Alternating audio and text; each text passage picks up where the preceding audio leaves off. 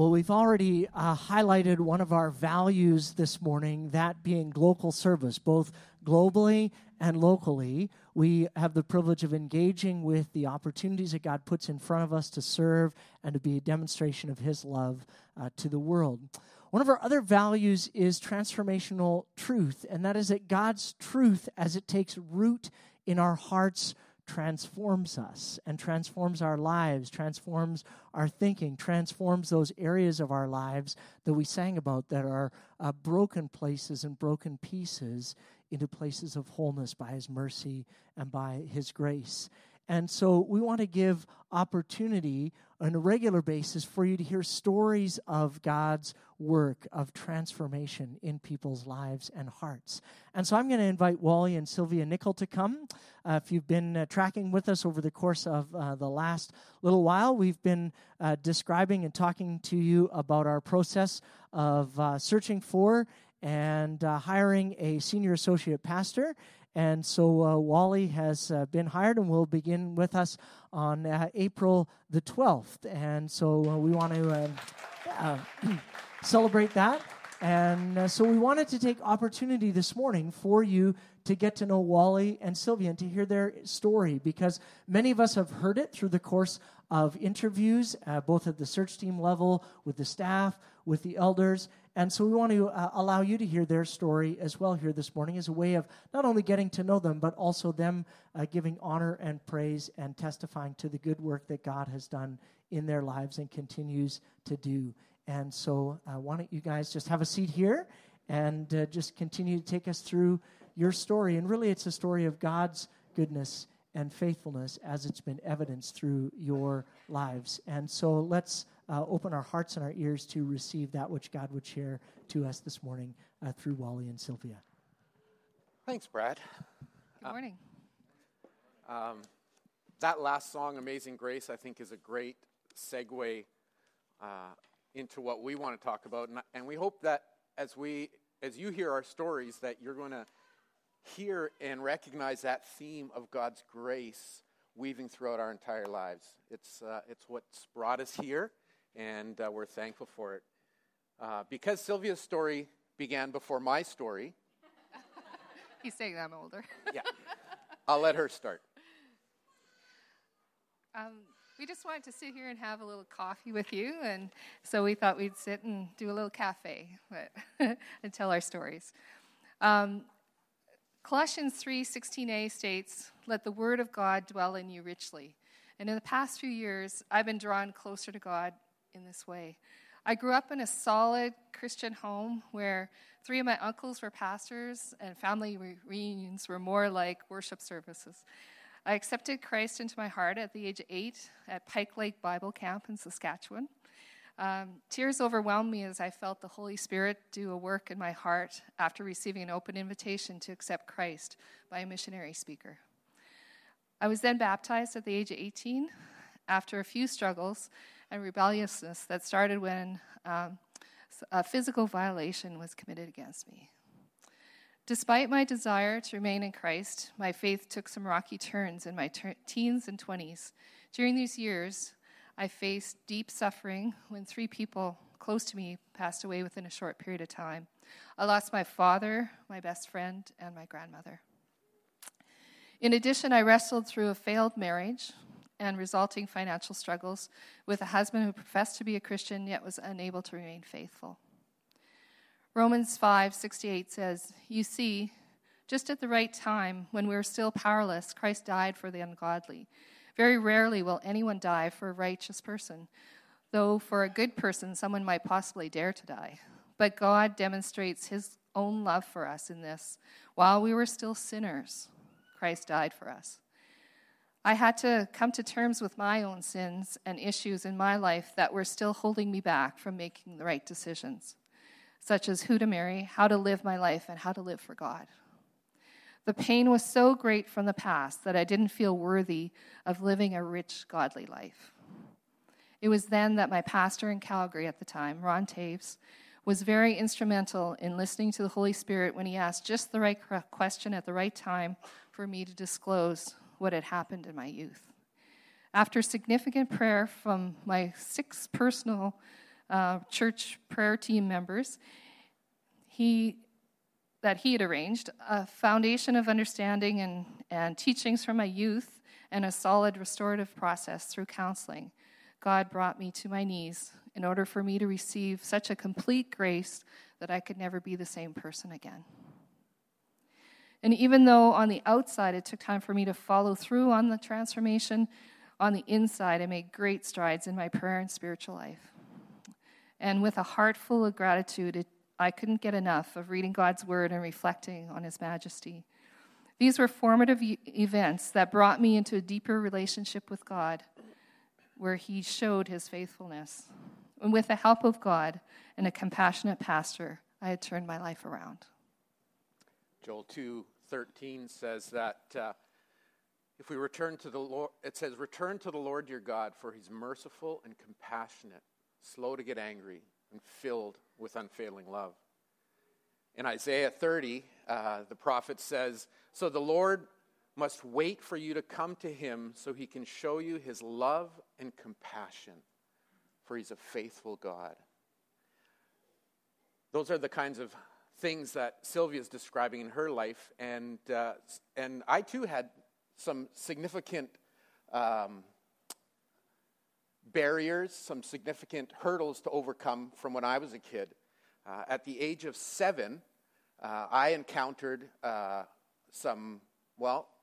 was abducted and encountered some physical violation in the midst of that.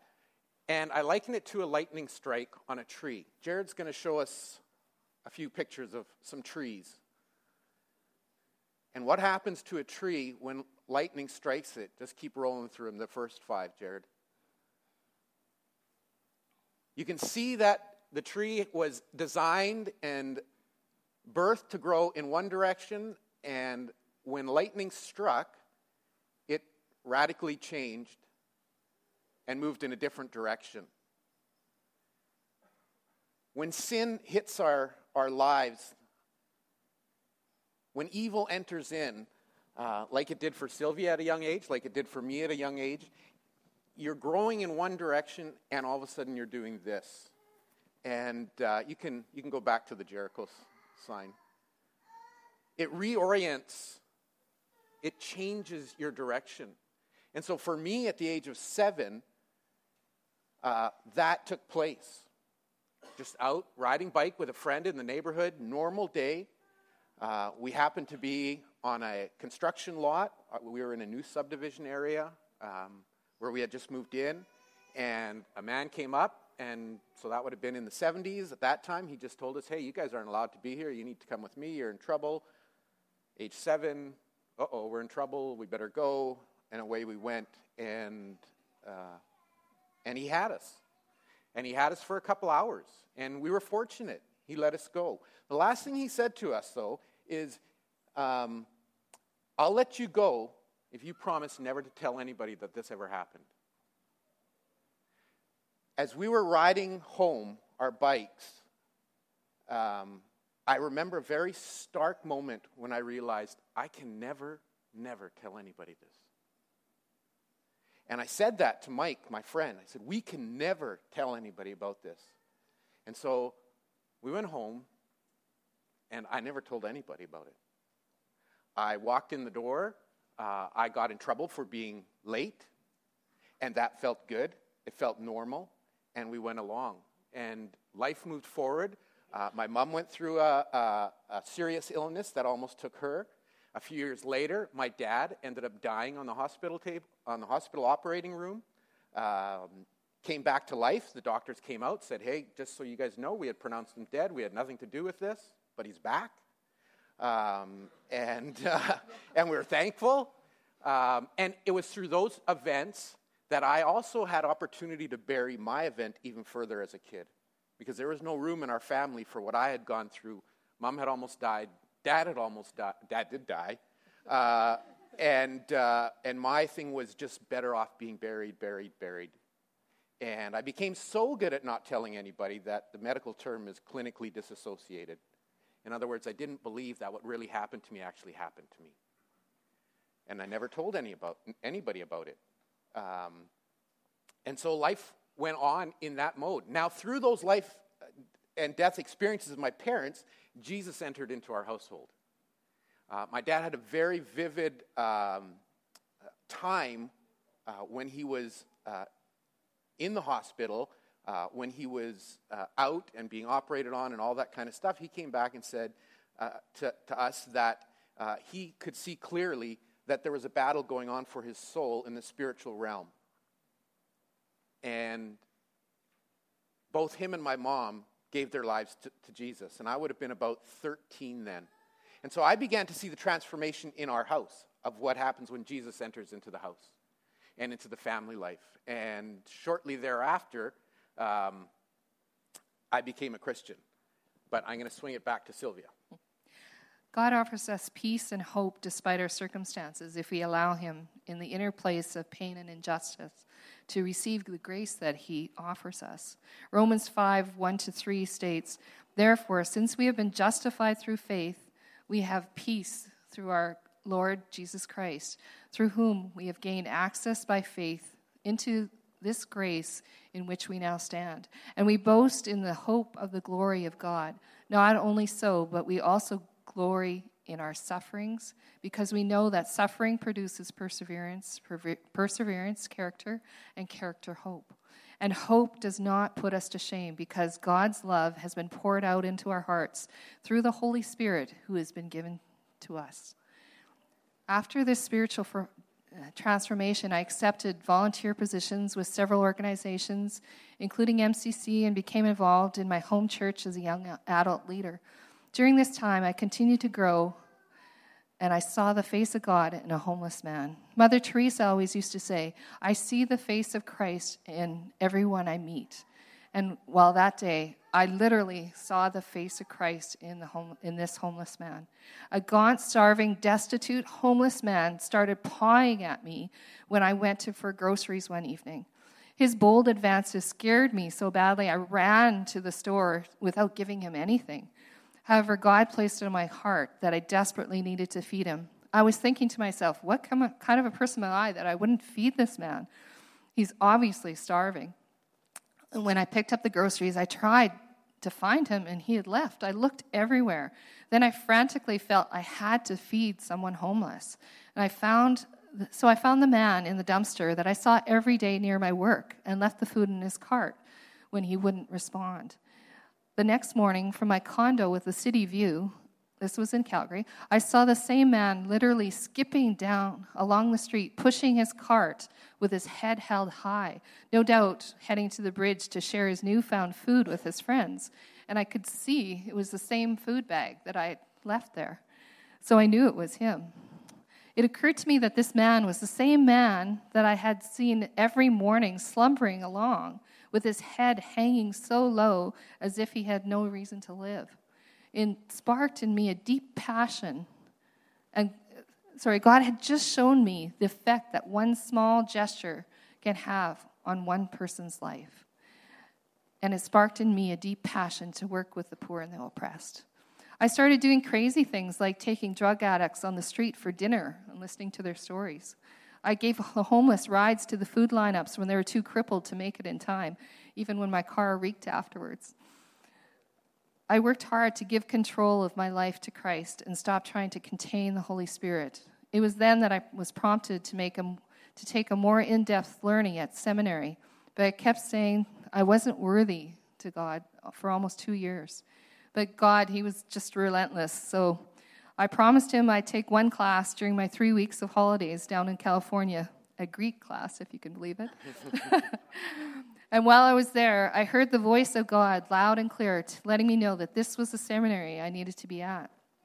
And I returned home to process these feelings with my pastor at the time and found that I couldn't shake this call on my life. In view of that, I sold my townhouse in 8 days, received an unheard of 3 years leave of absence when I'd only worked for the company for 2.5 years. Took my visa the morning it arrived in the mailbox, the day I was leaving, and departed for California with the most incredible sense of peace I've had in years. About 10 things happened that could not possibly be coincidence, which allowed me to attend seminary within weeks. I didn't even lose sleep over not receiving my visa until I was packed and driving out the driveway on the way to California. While Sylvia's living in Calgary and rediscovering Jesus in a new way, I'm discovering Jesus for the first time in Vancouver. I'm in my later teens now. The way God orchestrated it, my high school friends also happened to go to the same church that my parents were now going to. And so when they invited me, and I would come home and say, yeah, Peter or Roy or somebody's invited me to this thing at this church, and they're like, oh, yeah, that'd be a good thing to go to, that kind of thing. And so I was welcomed into the church, and I'm one of those people who belonged before I believed. Somewhere along the way, much like that Road to Emmaus story that we have in the Gospels, I came to the realization that, I do believe in this Jesus. And I do want to follow him. And I do want to be a part of this entity he calls the church. And so that was a significant turning point in my late teens, so much so to the point that I decided at graduation that I wasn't going to go to BCIT for broadcast journalism. I was going to go to Bible school, which a friend had invited me to the week before the Labor Day long weekend. I said, hey, I'm going to Bible school. Do you want to come? And I'm like, what's Bible school? And he says, well, we do this and this and this. And of course, it was all fun, and it was all going to be good. And so I went home again and said, Mom, Dad, is this a good option? And they're like, yeah, that's a good option for you. So off to Kelowna, to Okanagan Bible College, where in my first year, I thought I'll go for a year, and then I'll go back to BC, and then I'll re-enroll in BCIT and go through that life path. But in my first semester, first year Bible school, just sensed very clearly God saying, I'm calling you to pastoral ministry. You're going to be here 4 years. Get used to it. Settle in. Enjoy the ride. And away we went. And that's largely what happened. Came out of there and came back to my home church in Vancouver and got called into the pastorate there and pastored there for a nice season of time. And then sensed God stirring and decided it was time to go back to school. And so eventually, started here at Acts in Langley, and then eventually transferred down to seminary in Fresno, California. And while in seminary, I met my amazing husband, and we took on another difficult journey. Not only did we struggle for years in our marriage, but also with infertility. Our restoration process started with fervent prayer and applying what we learned in our conflict mediation class to our marriage in terms of forgiveness and reconciliation. We actually used to fight during the class and pass notes to each other. It was so bad. There was many things she needed to hear from the professor at that time. Our restoration, most of our struggle resulted in us being completely opposites in every way, or so we were told by our premarital counselor. He also maintained that we had to be exceptional in communication for our marriage to survive. Then we found out that we had a 1% to 2% chance of bearing children, and that hit us very hard as it was a huge desire in our hearts. So during this journey, we had friends approach us with a niece looking for a home for her child. This adoption fell through the day before Thanksgiving, and the whole family shared our sadness as we walked into the family gathering without a child. Knowing this child was going to grandparents where there was alcoholism made it even more heartbreaking for us. It felt like we had miscarried, as we had already given our hearts to this child. Not surprisingly, God was faithful and provided us with a son in the most amazing way. We held Joel when he was an hour old, and it was an incredible blessing. At a year, we decided to adopt again and had yet another adoption fall through 3 months later. So we should just say that at this time, we're not in Fresno anymore. We're back up here. And we have met Brad and Meg at North Langley already and been involved there. Now, during this time, we're at Murrayville pastoring, when we adopted Joel and Savannah. Mm-hmm. And when we were done at Murrayville, we ended up here. Well, not here, but in RE Secondary. Yeah. And Pastor Brad dedicated Savannah for us. Mm-hmm. So God was faithful and provided us with Savannah in the most amazing way as well. And we adopted two children domestically in 20 months, which is totally unheard of. They told us when we went to adopt that we probably should think about a foreign adoption because the likelihood of us being, it's not if you can adopt domestically, it's not when you can adopt domestically, it's if you can actually adopt. And yet here God was so faithful and gave us two children within 20 months. Like, it's just amazing. And as we relished in the blessing of having the most incredible kids, another character-building experience occurred for us. Our son was diagnosed with ADHD, which means there's a physical dead zone in his brain where other parts of the brain try to compensate for but are unable to.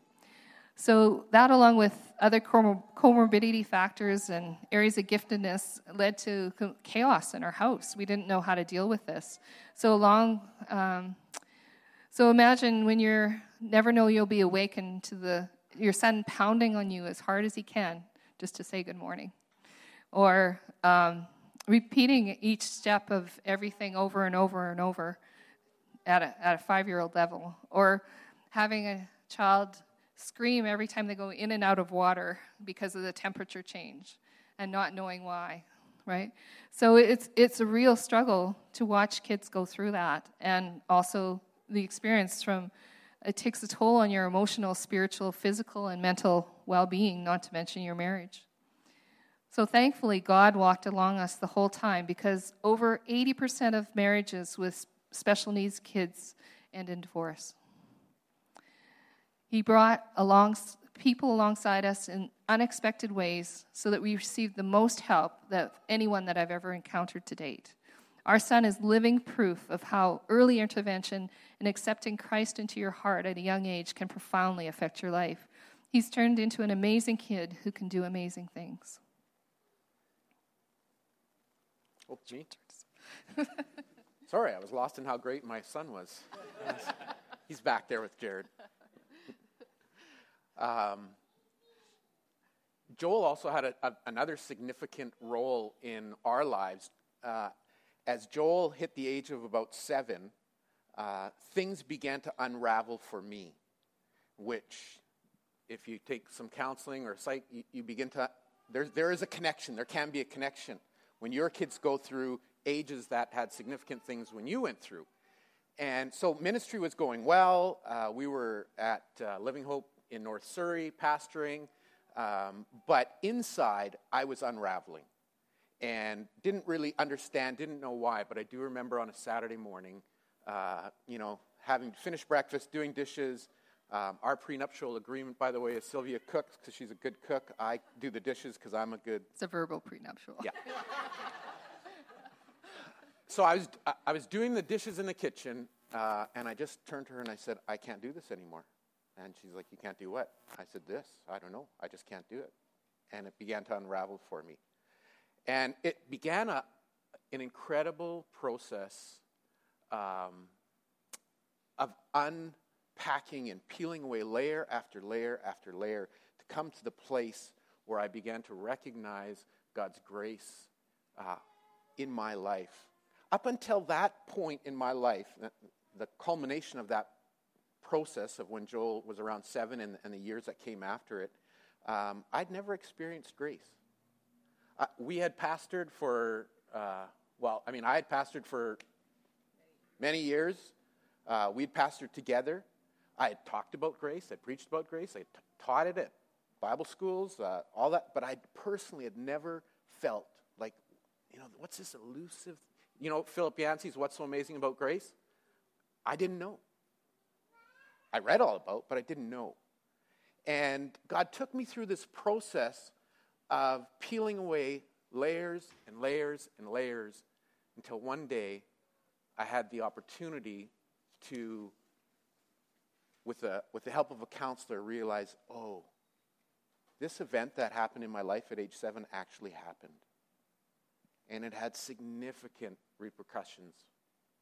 Now, I was still successful in life. I still was healthy and all those things, but inside, personally, there was a part of me that was completely disconnected. And God was saying, I want to reach into that place. I want to take that place and fill it with grace. That place that you have found empty, that has been elusive, all those things that you've never understood, that for a long time, and Brad can attest to this because we were in a men's accountability group for many years, and he never knew that I'd experienced that at age 7. I'd never told anybody. Sylvia was the first person I ever told. God, I'm going to enter into that place. If you remember those pictures of the tree with the lightning strike and how it reorients, it doesn't usually kill the tree. Sometimes it does. The tree continues to grow. It continues to produce. It does all those things, but it's never what it was intended to be. Jared, if you go to that last picture, keep going, that one. There was an empty void in that squiggle in my life. And in that process of counseling and searching and unraveling and all that stuff, that image was brought to me. And it finally clicked. And I realized, oh, there's nothing I can do to fill that place. There's nothing I can do to undo that. There's nothing I can do to cover it up. There's nothing I can do to make it right or make it like it never happened. But somebody can. Somebody who hung on a cross, and if you look closely, if you haven't seen it already, there's a stark image in the middle of that tree. And even though my life went like this, Jesus said, that's okay. I can fill that void. I can enter into that place of suffering. I can enter into that place that you never wanted to be there, that you never asked for. I died on the cross for that place. And for the first time ever in my life, grace. And I knew, I came out of, I walked out on the street that day, and I thought, Philip Yancey, I finally get it. I finally know what's so amazing about grace. I get it. And it had changed my life. Yeah.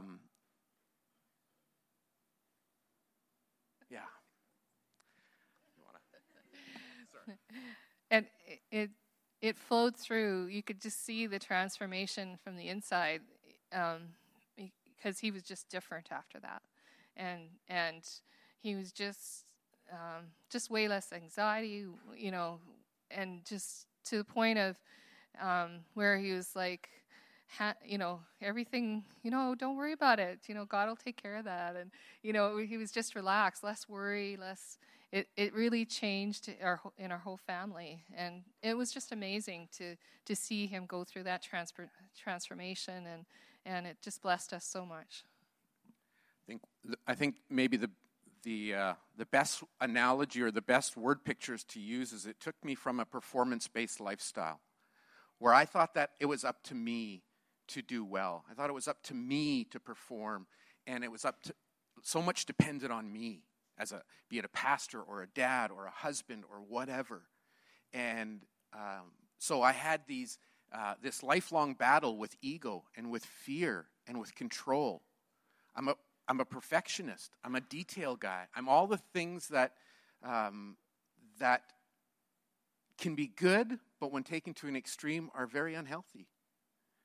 And in that moment, I realized that God calls us to a spirit-filled life. Not a performance-based life, not a whatever you want to put in that fill. He calls us to a spirit-filled life. And it unleashes His grace in even greater ways. It unleashes His power and His mercy. This is a fantastic book. I'm sure Brad's never pushed a book from up front here. The Deeper Journey. I'd say you can borrow this one, but it's so marked up that it might not do you. Yeah, it might not do you any good. But yeah, as one of our profs in seminary would say, this one's worth selling your bed for. But it just talks about that. What is that when we're living out of this false self that the world often rewards us for, that the world often gives us raises for or promotions for, that the world says, well, that's what we want out of you because you produce so much more and you're so much more. When we lay that down and say, no, spirit-filled, grace-filled, when we begin to live out of that place. Romans 8 Therefore, there's no condemnation for those who are in Christ Jesus, because through Christ Jesus, the law of the Spirit who gives life has set you free from the law of sin and death. In Corinthians, Paul says, where the Spirit of the Lord is, there's freedom. And that's the season we're in now. We're experiencing freedom. We're experiencing grace in a way that is tremendous and blessing. And it's also been part of the process, I think, that's brought us to a place like Jericho Ridge. We've had a great few years at Coast Hills where I wasn't in a pastoral role so much, and I just got to have this time of unraveling and healing and all that kind of stuff, and now we're just excited about what God's going to do. Yeah, I think it's really amazing what God's taken us through, and I think he took us through some of, or allowed that to happen, for a reason. And I think that through that, hopefully we can bless your lives as well, because there's nothing that would shock us if you came to us with it. There's nothing that would, most of it we've probably experienced. And so if you ever want to talk to us about anything that you've experienced, we are totally open to that. And I think if you want to ask us any questions, even now, we're open to that.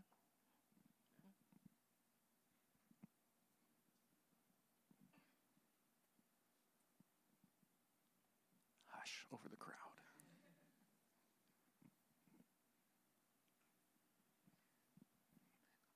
We decided a long time ago, I think when we were going through the infertility,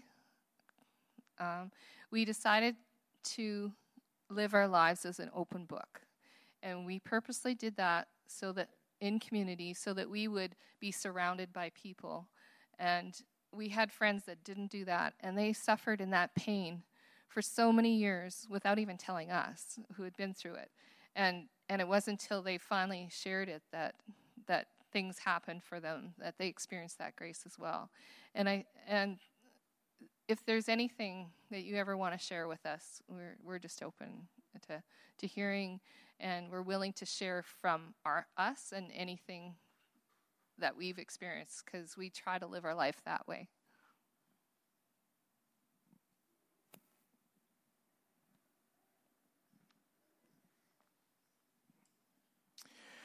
Well, one of the things that we want to practice in community is just spending time listening not only to people's stories, but listening to the Lord. And so what I'd like for us to do as we wrap up our time together this morning is let's just take a few minutes and actually just listen and see if there's anything that the Lord puts on your heart that you want to reflect back to Wally and Sylvia, maybe words of affirmation, words of blessing, a scripture passage, something that God would bring to your mind. And then if that is the case, then just stick your hand up, and then I'll come with the microphone, and you can reflect that back out. And then as we near the end of that time, then I'll just ask for Meg to pray and pray for you guys as well and welcome you here at Jericho. All right, so let's just take a few minutes to listen, and then make sure you stick your hand up clearly at any time so I can come with the microphone.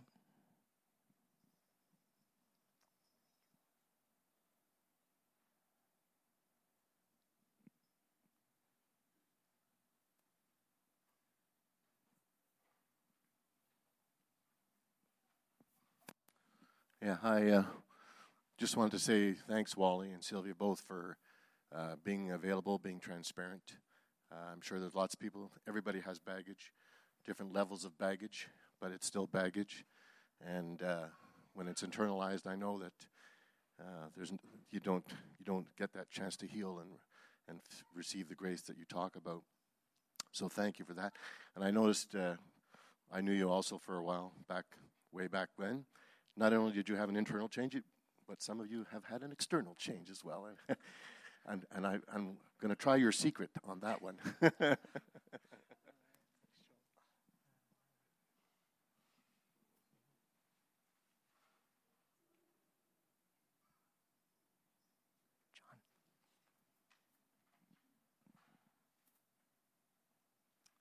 John. Hi, I'm John.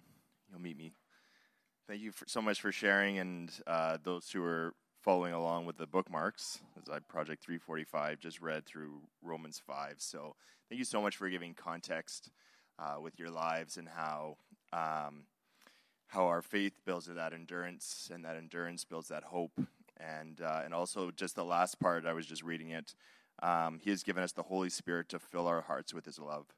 I just know that, it was just so encouraging for me to just go back and read this again in context of hearing your story and think about the pain in my own life and how his Holy Spirit has filled me up so much, and to hear from you guys as well.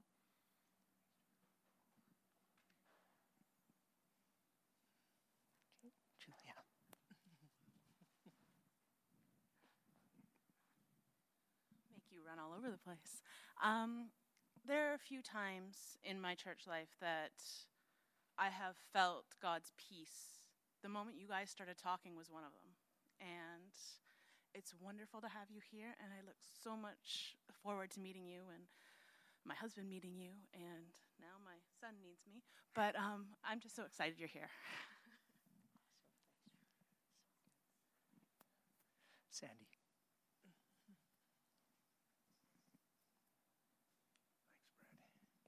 We're Sandy and Muriel, and just the way you shared yourselves so openly and fearlessly, because you've been through things, enables us to see that we can come to you, and that's a great thing. My soul finds rest in God alone. My salvation comes from him. He alone is my fortress, and so we stand on that with you. God bless you, folks.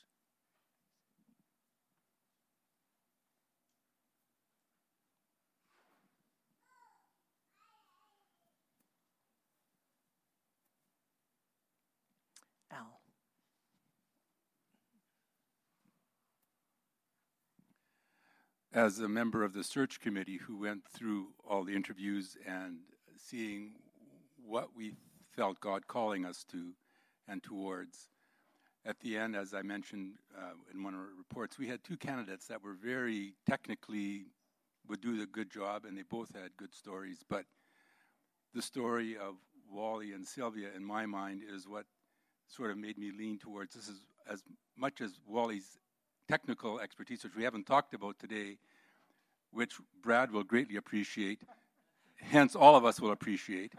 Wally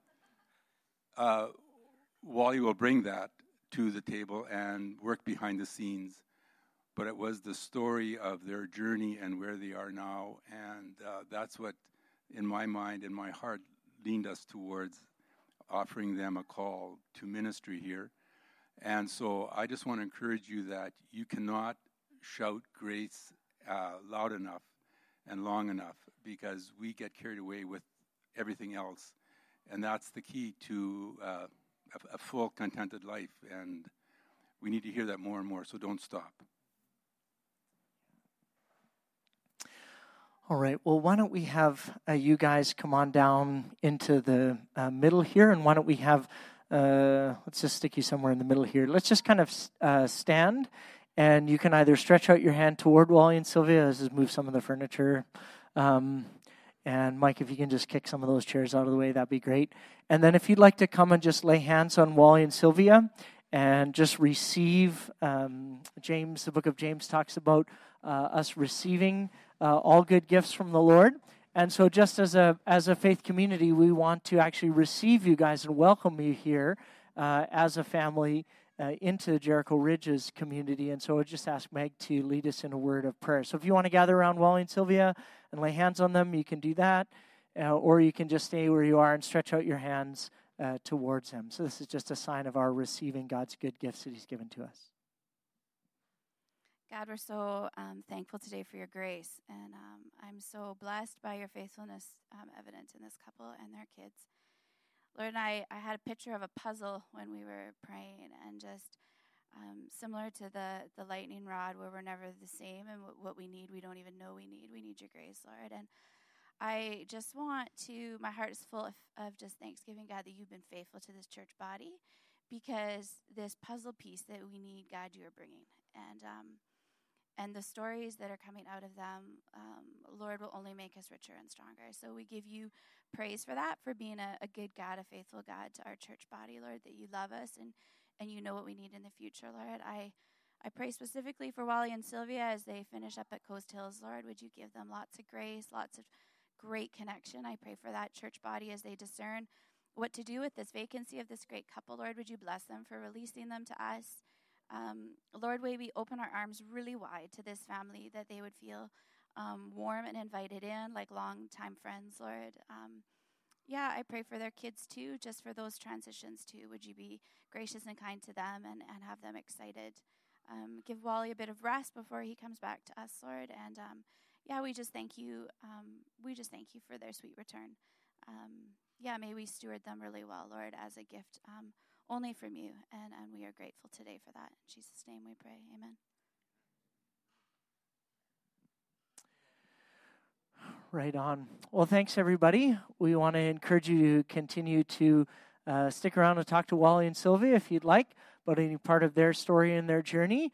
And, we've already started to move the furniture, so if you want to help Sachi and the team stack the chairs, that'd be great, too. And we look forward to seeing you next weekend in building. Thank you. We'll see you there.